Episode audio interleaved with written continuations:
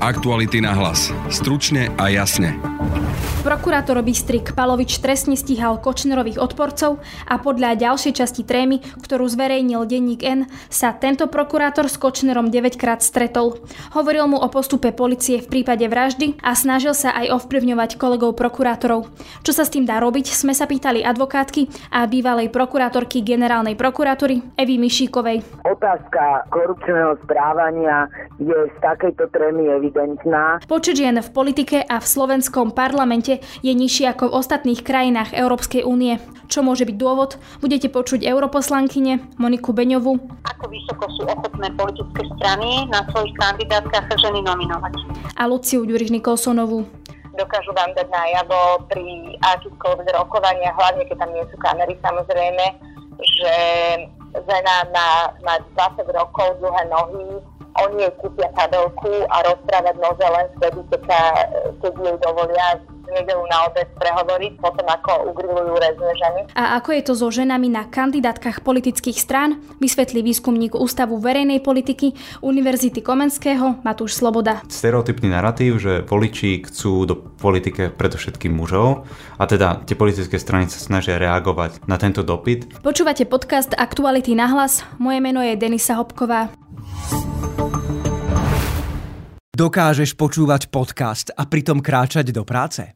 Čo keby si teraz dokázal míňať a pritom aj sporiť? Založ si účet v 365, nastav si sporenie s automatickým zaokrúhľovaním platieb syslenie a z každej platby ti rozdiel medzi uhradenou a zaokrúhlenou sumou zhodnotíme parádnym úrokom 3,65 ročne. 365. Najlepšia banka na sporenie. Viac o podmienkach podúčtu syslenie nájdeš na www.365bank/syslenie. Bystrík Palovič starší z okresnej prokuratúry Bratislava 1 prišiel o telefón spolu s Monikou Jankovskou, keď polícia začala vyšetrovať možnú korupciu a zneužívanie právomoci verejného činiteľa. Denník N dnes publikoval ďalšiu časť Kočnerovej komunikácie z aplikácie Threema práve s Bystrikom Palovičom. Píšu si o stretnutiach a Palovič Kočnerovi hovorí, kedy má byť vypočutý v prípade vraždy Jána Kuciaka a Martiny Kušnírovej. V Threeme sa podľa denníka N píše aj o konkrétnych ponukách, ktoré dával prokurátor Bystrík Palovič starší kolegom prokurátorom. Pre Kočnera tiež zisťoval veci z rôznych prípadov, napríklad ktorý prokurátor má na starosti ktorý spis. K téme sa viac vyjadruje advokátka Eva Mišíková. To na zváženie, pokiaľ ide o disciplinárne konanie, lebo otázka korupčného správania je z takejto Threemy evidentná a zo vplyvňovania teda pri rozhodovaní konkrétnych vecí, ale toto by bolo na samotné trestné stíhanie, ale podľa môjho názoru tých zverejnených informácií, že ani nepoprel túto komunikáciu s Threemy a ani tie stretnutia s Kočnerom, tak potom je potrebné, aby boli k dispozícii podklady na to, aby bol podaný návrh pri najmenšom na disciplinárne konanie. Ale tá druhá stránka veci je, či v priebehu ďalších úkonov, ktoré budú robené na základe týchto zverejnených informácií, či začnú orgány činné v trestnom konaní, respektíve polícia, nejaké vyšetrovanie a následne by mohlo dôjsť k trestnému stíhaniu konkrétnych osôb. Ak sa teda ukáže, že je to pravda, ide teda o trestný čin a ak teda áno, tak aký? Pravdepodobne by išlo jeden z korupčných trestných činov, ale to bez ďalších podkladov, ktoré k tomuto budú predložené a vyjadrení konkrétnych osôb je ťažko zaujať stanovisko, že o aký trestný čin. To je vecou potom polície. A teda boli by tam potrebné teda nejakí svedkovia a ďalšie dôkazy, ak napríklad sa bavíme o odovzdávaní úplatkov, čiže asi by sa teda nemohla zjadrovať. My hovoríme v hypotetickej rovine. Polícia, ktorá zrejme disponuje týmito prepismi z tej zverejnenej Threemy medzi konkrétnymi osobami, má určené postupy, akým spôsobom jednak objasniť túto podozrenie z trestného činu a následne rozhodnúť o trestnom stíhaní vo veci, či je dostatok dôkazov na to, aby bolo vznesené obvinenie konkrétnej osobe. Ale tak je teda možnosť, že to môže celkom legálne skončiť aj tak, že by Bystríka Paloviča v tomto prípade neodsúdili? Najprv treba tieto úkony jednotlivé na základe takto zistených skutočností preveriť a následne rozhodnúť o príslušných postupoch v trestnom konaní. Každopádne teraz sa vlastne čaká, čo sa bude diať, že či dôjde teda k nejakému disciplinárnemu stíhaniu a podobne. No určite, že na to sú tu príslušné orgány. V prvom rade je to prokuratúra, ktorej prokurátor podľa tejto trémy a toho, čo bolo zverejnené, jednoducho mal komunikovať s niekým, kto sa snažil ovplyvňovať, v danom prípade s Marianom Kočnerom, kto sa snažil ovplyvňovať nejaké konania, ktoré boli evidované aj na prokuratúre. Nakoniec to vyplýva aj z toho samotného obsahu, kde je uverejnená aj spisová značka, a to znamená, že to bude treba preveriť všetky tieto veci a požiadať vyjadrenia alebo už po začiatku trestného stíhania vypočuť svedkov k tomu, do akej miery boli ovplyvňovaní alebo bol tu nejaká snaha vrátiť zákonnosť nejakého trestného konania alebo nejakého civilného konania. Mužov je v politike viac ako žien a tento stav sa drží takmer všade vo svete. Slovensko však oproti ostatným krajinám Únie zaostáva aj s počtom žien v parlamente. Europoslankyňa za Smer Monika Beňová hovorí, že Zuzana Čaputová ako ženská hlava štátu nejde príkladom. Na Slovensku ešte stále nie je celkom zažité to, že rodičia sú rovnakí rodičia obidvaja. Napriek tomu, že mama aj otec plnia v tej rodine čiastočne iné funkcie, tak väčšinou tá výchova detí je stále viac menej na matke.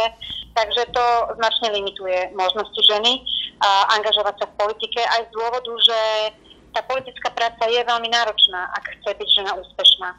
No a v neposlednom rade sú to aj politické rozhodnutia v zmysle, že ako vysoko sú ochotné politické strany na svojich kandidátkach ženy nominovať.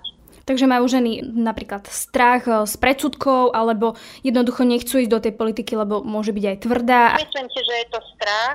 Myslím si, že je to skôr neochota prijať takýto druh predsudkov a takýto druh správania a povedzme vyhnúť sa mu tým, že sa jednoducho rozhodne politicky neangažovať. Ako vyrieši to, že tých žien v parlamente máme málo? Ja už som spomínala, že by tomu pomohla povedzme zmena volebného zákona, že by sa napríklad kandidátske listiny obsadzovali zipovým spôsobom, to znamená, každý druhý by bol iného pohlavia ako ten predchádzajúci, to sa veľmi osvedčilo v niektorých krajinách a tým, že by sa to nazvalo, že je to zipový spôsob, tak to nie je zvýhodňovanie ani znevýhodňovanie niektorého z pohlaví. Vy ste teda dlhé roky europoslankyňou a teda vidíte, ako to funguje v Európskom parlamente. Je tam teda to zastúpenie žien vyššie ako na Slovensku? Tento Európsky parlament je povedzme prelomový v tom, že socialisti, ale aj zelení a aj liberáli nominovali veľký počet žien do riadiacich funkcií, do vedenia parlamentu. Nakoniec to bola aj moja výhoda, lebo napriek tomu, že naša delegácia slovenská je malá, čo sa týka počtu členov u socialistov a nevychádzali mi body na pozíciu kvestorky, tak napriek tomu ma v tom frakcia podporila. A počet podpredsedníčok, ten počet predsedníčok výborov, ale aj kvestoriek je vyšší, ako bol v minulom volebnom období. Takže toto sa už dosť zmenilo. A teraz ide o to, aby sme to dokázali preklopiť, viete, ale aj do toho zvyšku spoločnosti. Prezidentka vymenovala tých nových 6 ústavných sudcov. Ja za seba ako žena musím povedať, že ma sklamalo, že medzi nimi ani jedna žena nebola. Tak ak sa my ženy nebudeme navzájom podporovať, tak ten zvyšok spoločnosti sa len tak akože pousmeje. Ale tak zase, keď sa pozrieme na to, že pani prezidentka vymenovala nejakých ústavných sudcov, alebo si teda myslela, že títo sudcovia, ktorých vymenovala, sú lepší ako napríklad žena, ktorá by bola na ústavnom súde, čo sa týka profesionálnych napríklad zručností. Nie. Nestávajme to teraz ako politickú otázku. Vy ste sa ma opýtali, že čo si myslím, že by pomohlo. A ja som presvedčená, že toto sú také tie signály, ktoré by pomohli. Pani prezidentka je žena, je najvyššie postavená žena v našom politickom systéme. Ako najvyššie postavená žena v politickom systéme by napríklad mala mať viacej poradkyň žien. Ale myslíte si, že by sa to malo... Vymenovanie ústavných sudcov, vymenovať ženu, pretože tam mala ženy v tom portfóliu. Ale ak si myslela, že je niekto väčší profesionál, ja sa vám pýtam na to... Čiže si myslíte, že by to malo byť na úkor nejakej profesionálnosti, len aby teda... Nie, to nemá byť na úkor profesionality. Ale mala tam rovnakých profesionálov nastavených, ktorí dostali dôveru Národnej rady. A ja by som si z tých profesionálov, ktorými Národná rada, ktorých mi schválila, vybrala z tých šiestich aspoň jednu ženu. Ženy od politiky odrádzajú predsudky a urážky. Myslí si Lucia Ďuriš Nicholsonová, ak by mala znova vstúpiť do politiky, zvážila by to. Súčasnej europoslankyne za SAS sme sa pýtali, či je rozličná situácia v Európskom parlamente a na Slovensku. Brusel, alebo teda pôda Európskej únie a Slovensko sú dva odlišné svety. A vyzerá to naozaj trochu inak aj tie rokovania, ktoré máme na úrovni napríklad všetkých predsedov parlamentných výborov, tak proste zaznieva tam ten ženský hlas a veľmi sa mi páči, že kolegovia muži s tým nemajú absolútne žiadny problém, teda aspoň to nemajú pocit, že to musia verbálne nejako komentovať, takže ja som nepostrehol absolútne žiadne náznaky toho, že by im nejak prekážalo, keď tu žena zoberie slovo. Mám pocit, že nech to viacej berú ako rovnocenných partnerov ako na Slovensku. Na Slovensku som sa častokrát aj v parlamentu stretávala s tým, že keď som mala nejaký prejav, Blaha pískal, Jariar búchal po stole, akože snažili sa všemožne dokázať aj potom vo faktických poznámkach, že ako žena proste ja nemám právo, aby som to mohla takéto názory, a keď som bola napríklad emotívnejšia vo svojich prejavoch, čo je na pôde Európskeho parlamentu úplne bežná záležitosť, ako od žien, teda aj od mužov, tak ma nazývali hysterkou. Ale keď sa rovnakého planerného prejavu dopustil muž, napríklad aj Jariabek, napríklad aj Blaha, tak to bolo v poriadku. Hovorí sa ako keby, že politika je mužský svet. Myslíte si, že je naozaj politika mužský svet? Neviem vám na to odpovedať vo všeobecnosti, lebo tá politika je naozaj všade na svete a asi sa to mení od členského štátu k členskému štátu. Napríklad viem, že škandinávské krajiny sú tam to veľmi ďaleko, taká Kanada je tam to veľmi ďaleko, tam už vôbec nikto nerieši, že či je tá politická žena alebo že či to je muž. Ale na krajinách ako je Slovensko je to vyslovene mužský svet. Tí muži dokážu byť veľmi krutí, dokážu byť veľmi vulgárni, dokážu vám dať najavo pri akýchkoľvek rokovaniach, hlavne keď tam nie sú kamery samozrejme, že žena má 20 rokov, dlhé nohy, oni jej kúpia kabelku a rozprávať môže len vtedy, keď jej dovolia v nedeľu na obed prehovoriť, potom ako ugrilujú rezne ženy. Teraz nehovorím, že všetci muži v Slovenskom parlamente sú takí, to ani náhodou, ja mám veľmi veľa kolegov, hlavne samozrejme zo strany tej demokratickej opozície, ktorí sa vedia veľmi galantne správať k ženám. Čo by podľa vás bolo riešenie, aby tie ženy do tej politiky napriek tomuto, čo ste hovorili, išli? Ja si myslím, že to ešte chvíľu potrvá. Momentálne tá spoločnosť na Slovensku v takýchto veciach je dosť výrazne polarizovaná podľa mňa a úplne že rozdelená. Máme časť spoločnosti, ktorá naozaj žije ako keby v dobách minulých a proste žijú týmito všelijakými predsudkami, ktoré súvisia so ženami. No a potom tu máme aj tú druhú časť spoločnosti a to teraz akože nehovorím vôbec pejoratívne, ale tak ich nazývajú práve ľudia z tej prvej skupiny, že to sú takí klaviarenské typy. Ale tam už vidie, že to sú ľudia, ktorí sú cestovaní, ktorí boli v iných krajinách, ktorí videli iný svet, ktorí pochopili, že mal by existovať nejaký proste korektný jazyk aj v týchto veciach. Keď som ešte raz mala urobiť to rozhodnutie, ktoré som robila pred 10 rokov vstúpiť do politiky, tak asi teraz potom, čo som preskákala v tej politike, tak asi by som bola opatrnejšia s tým rozhodovaním. A ako si vysvetľujú nízky počet žien v politike odborníci? Vysvetlí výskumník Ústavu verejnej politiky Fakulty ekonomických vied Univerzity Komenského Matúš Sloboda. Vitajte. Dobrý deň, ďakujem za pozvanie. Vy ste mali výskum, v ktorom ste sa venovali rodovému aspektu vo voľbách. Čo ste zistili? Prvé a také zásadné zistenie je, že ženy nie sú relatívne menej úspešné ako muži.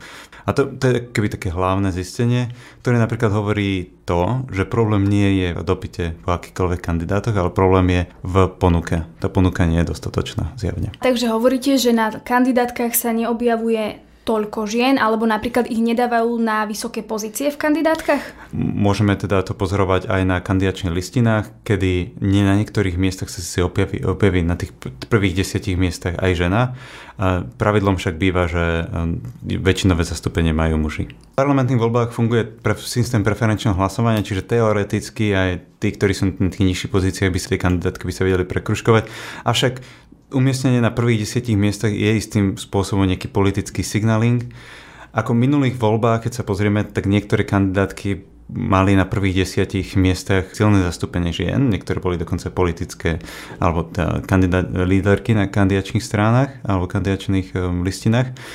Čiže áno, je tu akýby nejaký zaujímavý trend, avšak keď si pozrieme naozaj tie pozície, ktoré sú reálne zvoliteľné, to je tý počet mandátov, ktoré reálne ukazujú prieskumy, že tie strany môžu získať, tak tam je výrazná dominancia mužov. A tie kandidátne listiny tvoria väčšinou muži? V lepšom prípade kandidačné listiny sú tvorené nejakým širším predsedníctvom, prípadne pracovnými skupinami v rámci strán. V horšom prípade to tvorí len predseda, veľmi úzky tím. V každom prípade to tvoria väčšinou muži, pretože väčšinou v predsedníctve sa nachádzajú muži a to vidíme aj v novovznikajúcich stranách, napríklad Progresívne Slovensko a Spolu, hoci majú široké predsedníctvo, v tomto predsedníctve je drvivá väčšina mužov. Inými slovami, môžeme hovoriť o niečom, čo ukazuje zahraničné výskumy, že dochádza k replikácii elít. Muži vyberajú mužov. A zároveň niektoré výskumy, napríklad výskumník Niven vlastne ukazuje to, že existuje tzv. Negatívna rekrutácia, kedy vlastne v distriktoch alebo teda okrskoch, ktorých ten muž má šancu vyhrať, majú tam silného kandidáta, tak toho sa snažia motivovať, aby kandidoval. V okrskoch, kde nemajú silného kandidáta, tam sa snažia, keby tam je väčšia tendencia rekrutovať ženu. Keby, aby aspoň si nejakým spôsobom vyrovnávali štatistiky, že koľko žien nominovali. Prečo muži, keď tvoria kandidátku, tak tam nedajú napríklad na vysoké pozície ženy? Jedna z tých výskumov alebo z tých línií, takých tých kvalitatívnych výskumov hovoria, že deje sa to hlavne preto, lebo je nejaký taký stereotypný narratív, že voliči chcú do politike predovšetkým mužov a teda tie politické strany sa snažia reagovať na tento dopyt. V skutočnosti aj ten výskum, ktorý sme spravili na Ústave verejnej politiky, aj ten, ktorý je v zahraničí spravený, tak ukazuje, že ženy nie sú výraznejšie, alebo tam nie je žiadny štatisticky významný rozdiel medzi úspešnosťou mužov a ženou. Čo by mali v tomto prípade teda robiť ženy? Mali by sa pokúšať poukazovať na to, že na tej kandidátnej listine nemajú priestora, že by ich chceli mať, lebo predsa len aj ženy môžu v týchto veciach veci meniť.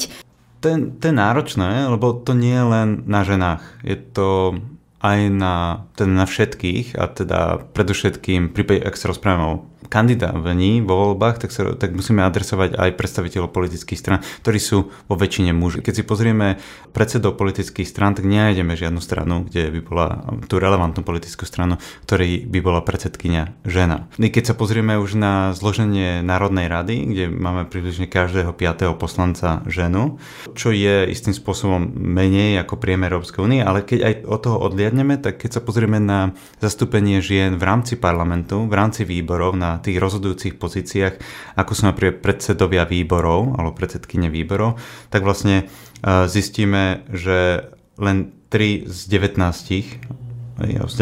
výberov sú vedené ženami. Čiže keby tu vidíme, že áno, máme tu nejaký 20% žien v parlamente, ale vlastne 16% z tých výborov je vedený ženami. Čiže dôležité je sa pozerať nielen na to zastúpenie, ale aj naozaj to, že koľko alebo aký je podiel žien, ktoré majú naozaj exekutívnejšie pozície. A tak vieme, že máme ženy na vysokých pozíciách, máme prezidentku, poznáme množstvo žien političiek, ktoré sú či už v parlamente alebo v Európskom parlamente a tiež sú na vysokých pozíciách. Tak v čom sú tieto ženy iné ako tie ostatné, ktoré sa tam teda, ako hovoríte, napríklad nedostanú, alebo čo urobili inak, že sa v tom politickom svete presadili?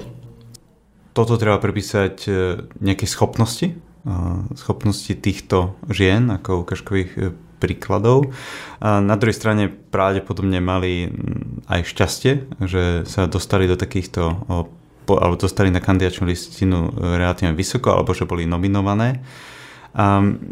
A zároveň v tom konkrétnom momente tá, ako sme sa bavili, tá štruktúra možností bola priaznivá. Napríklad aj v prípade prezidentských volieb to bolo priaznivejšie, napríklad práve preto, že znovu nekandidoval úradujúci prezident. Ten stav dnes ukazuje, že tých žien je málo už na samotnom vstupe do volieb, čiže málo ich už len kandiduje. Jeden z dôvodov, prečo ženy nejdú do politiky, je, že politika je tvrdá, politika je špinavá. Je to tak? Politika je z definície veľmi konkurenčné prostredie a asi špinavé prostredie, kde je veľa zákerných atakov, tak na mužov a ženy.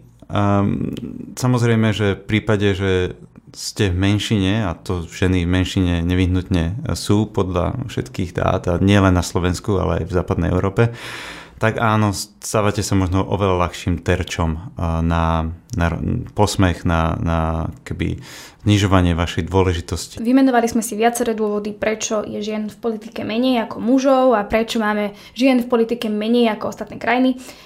Ale aké je riešenie na to, aby sa to zmenilo? To sám neviem. Ani tá vedecká literatúra nedáva jednoduché odporúčania. Samozrejme, môžeme ísť systémom kvót, ale tie kvóty sú problematické z rozličných ohľadov. Napríklad, keď si len zoberieme 25 rokov alebo 30 rokov dozadu, zastúpenie žien v politike v socialistickom Československu bolo 30% a viac, ale bolo to len také symbolické zastúpenie žien, a ženy nemali reálne rozhodovacie pozície. Čiže asi nechceme ísť smerom naplňme tie kandidačné listiny ženami, ale nebudú mať naďalej rozhodovacie funkcie. Mnohé strany podľa mňa uvažujú o nejakom režime, napríklad, že každý druhý kandidát je žena, respektíve muž. Čiže takýmto nejakým spôsobom sa dá ísť. Nie je to trošku taká citlivá vec, že ako keby, že sa nad úkor profesionálnosti uprednostní teda nejaká tá rodová rovnosť? To môže byť argumentov proti kvótam jednoznačne. Ak chceme mať v politike tých najschopnejších ľudí, tak to pohlavie alebo to, kto v čo verí, by nemalo jednoducho hrať rolu.